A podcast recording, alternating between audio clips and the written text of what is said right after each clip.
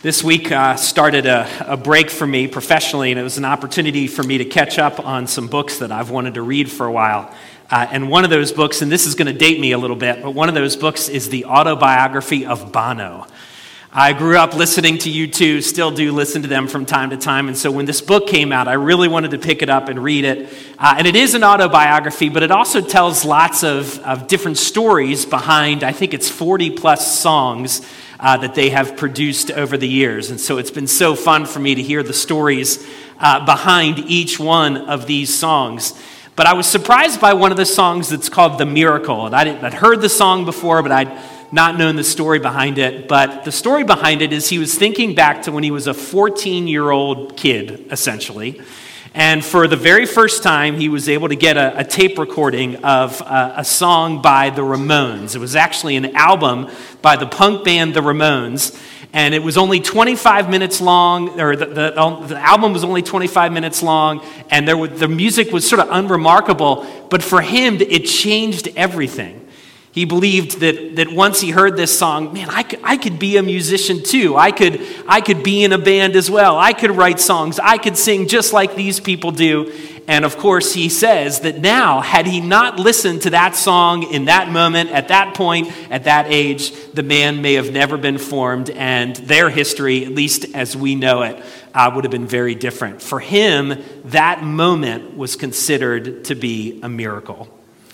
Well, this Advent, we've been looking at the songs of Christmas. You might be able to call it an album of Christmas of all these different songs throughout the Christmas narrative. And we've seen uh, Mary's song, we've seen Zachariah's song. Tomorrow we're going to look at uh, Simeon's song. And this evening, what we're going to look at very briefly is a small group of men who were met with a song, and that song produced a miracle in their lives. Somebody be reading from Luke chapter 2, verses uh, 1 to 21. You can follow along in the screens or in your bulletin as well.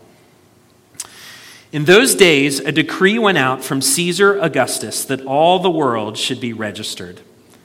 This was the first registration when Quirinius the governor of, was the governor of Syria and all went to be registered, each to his own town. And Joseph also went up from Galilee, from the town of Nazareth to Judea, to the city of David, which is called Bethlehem, because he was of the house and the lineage of David, to be registered with Mary, his betrothed, who was with child. And while they were there, the time came for her to give birth, and she gave birth to her firstborn son, and wrapped him in swaddling cloths, and laid him in a manger because there was no place for them in the inn. And in the same region, there were shepherds out in the field, keeping watch over their flock by night. An angel of the Lord appeared to them, and the glory of the Lord shone around them, and they were filled with great fear. And the angel said to them, Fear not, for behold, I bring you good news of great joy that will be for all people. For unto you is born this day in the city of David a Savior who is Christ the Lord. And this will be a sign for you. You will find a baby wrapped in swaddling cloths and lying in a manger. And suddenly there was with the angel a multitude of the heavenly host praising God and saying, Glory to God in the highest, and on earth peace among those with whom he is pleased. When the angels went away from them into heaven, the shepherds said to one another, Let us go over to Bethlehem and see this thing that has happened, which the Lord has made known to us. And they went with haste and found Mary and Joseph and the baby lying in a manger. When they saw it, they made known the saying that had been told them concerning the child. And all who had heard it wondered at what the shepherds told them. But Mary treasured up all these things pondering them in her heart. And the shepherds returned, glorifying and praising God for all they had heard and seen as it had been told them. And at the end of eight days, when he was circumcised, he was called Jesus, the name given by the angel before he was conceived in the womb. This is God's word. Let's pray together. This prayer of illumination. Mighty God, the shepherds of old were full of your praises, saying that all they had heard and seen was mirrored by what they were told. Move among us now with your Holy Spirit that we might hear and experience the wonder of joy of the living word as we seek to welcome the written word into our lives. In Jesus' name we pray. Amen. And so, as our passage tells us, it was in the, the very middle of the night while the shepherds were out in their field. And if you saw from the kid's story, shepherds were not very well thought of in ancient society and in the ancient world. Many ways, they were uh, the job that nobody wanted, is the job that they had. They were uh, unfit and unclean for uh, the regular orderings of society. And so their job was to protect sheep to care for them, to make sure they moved in the right direction, to raise them. And in particular, these shepherds would be raising these sheep for uh, the religious festivals of the Jews. Festivals that those shepherds themselves would not be allowed to attend because they were considered to be ritually unclean because of their work with animals. And so, what that meant is that these men that we read about in our passage, they would fit at the very bottom rung of the society in which they lived in, a society where power and prestige was important. These men were at the very bottom rung of that social ladder. Likely that night, all they were trying to do was to keep their sheep in line, to stay warm, and to stay awake for the duration of the evening when suddenly, our passage tells us, a single angel appears to them, and they were immediately afraid as a result of that. If you look at all the different stories of the Christmas story and you see all these individual characters, every single time someone was visited by an angel, it scared them to death. They were frightened, they were fearful. Likely you and I would be, uh, feel the same sort of things. But just like all those other encounters during the Christmas story, the angel tells them not to fear. Why? Because he brings good news of great joy. And that news for these men was that a Savior had been born. As if that wasn't shocking enough for these shepherds, the angel is then joined by a heavenly host, the passage tells us. Now, when we often think about this passage, we often think of this serene heavenly choir that had filled the sky. But what Luke uses here is military terms. He talks about a host, a military term of angelic warriors that show up and they fill the sky and they sing a song that says, Glory to God in the highest, and on earth peace among those with whom he is pleased. And so, just as quickly as those angels came, they are gone in a second, and the shepherds are left in all sorts of shock and all sorts of amazement of what had just happened to them. That is the effect that many in the Christmas story had. After they were visited by angels or they learned what had happening was happening, they were filled with shock and amazement. If you've been with us throughout the Advent season, we've been looking at these songs, this album of music that is attended with the Christmas story. And each one of those songs expresses a little bit of shock and a little bit of amazement at what God is doing. And you see it in Mary and in Zechariah and in Simeon. But here in our passage, there, of course, is shock and amazement on the shepherd's part. But there's another short song of amazement from a different sort of singer, and that is that even the angels sing a song of amazement over what has happened. Often we think of angels as the folks that have the inside track. Uh, they know God's plan, they know what's going to happen, they know what God is up to. But there are also passages in the scriptures that tell us that sometimes the angels are observers as to what God is doing, just like you and I. They might not have all the answers. And they're often left wondering, what is God going to do next? And so in our passage, even they, the angels, are in amazement at what God has chosen to do, to come in the form of a baby. You get a sense that even they, the angels, are surprised that God has decided to come in this form and in this shape and in this way. And so, what do they do? They sing a song. And that song is dripping with amazement over the grace of God, over the love of God and the outflow of that, which is sheer praise of God over what he is about to do.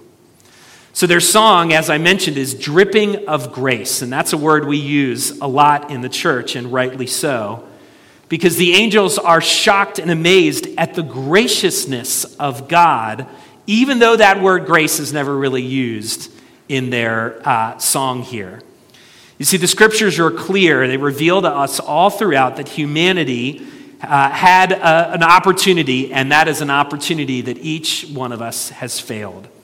We've chosen to act independently of God. We, we spurn his good gifts. We walk away from his path. And, and what the Bible tells us through our sin, we've even declared war against God with our thoughts and our words and our actions. We've corrupted the creation around us, and we perpetuate that corruption day in and day out. So, what the scriptures tell us is that God had every right to wipe us out.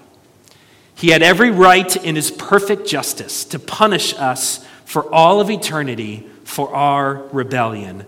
And yet, what the good news tells us is that instead, he chose to show grace. He chose to show grace. The Christmas story, it's a story of grace from start to finish. It's as if God is saying, You deserve this, but instead, I'm going to give you this.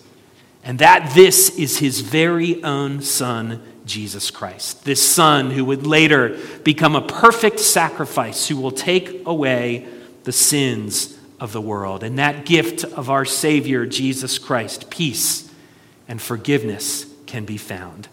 And even the angels are amazed at this. They can hardly believe it. They were amazed that God could be so gracious that he would condescend to become one with us in order to redeem us.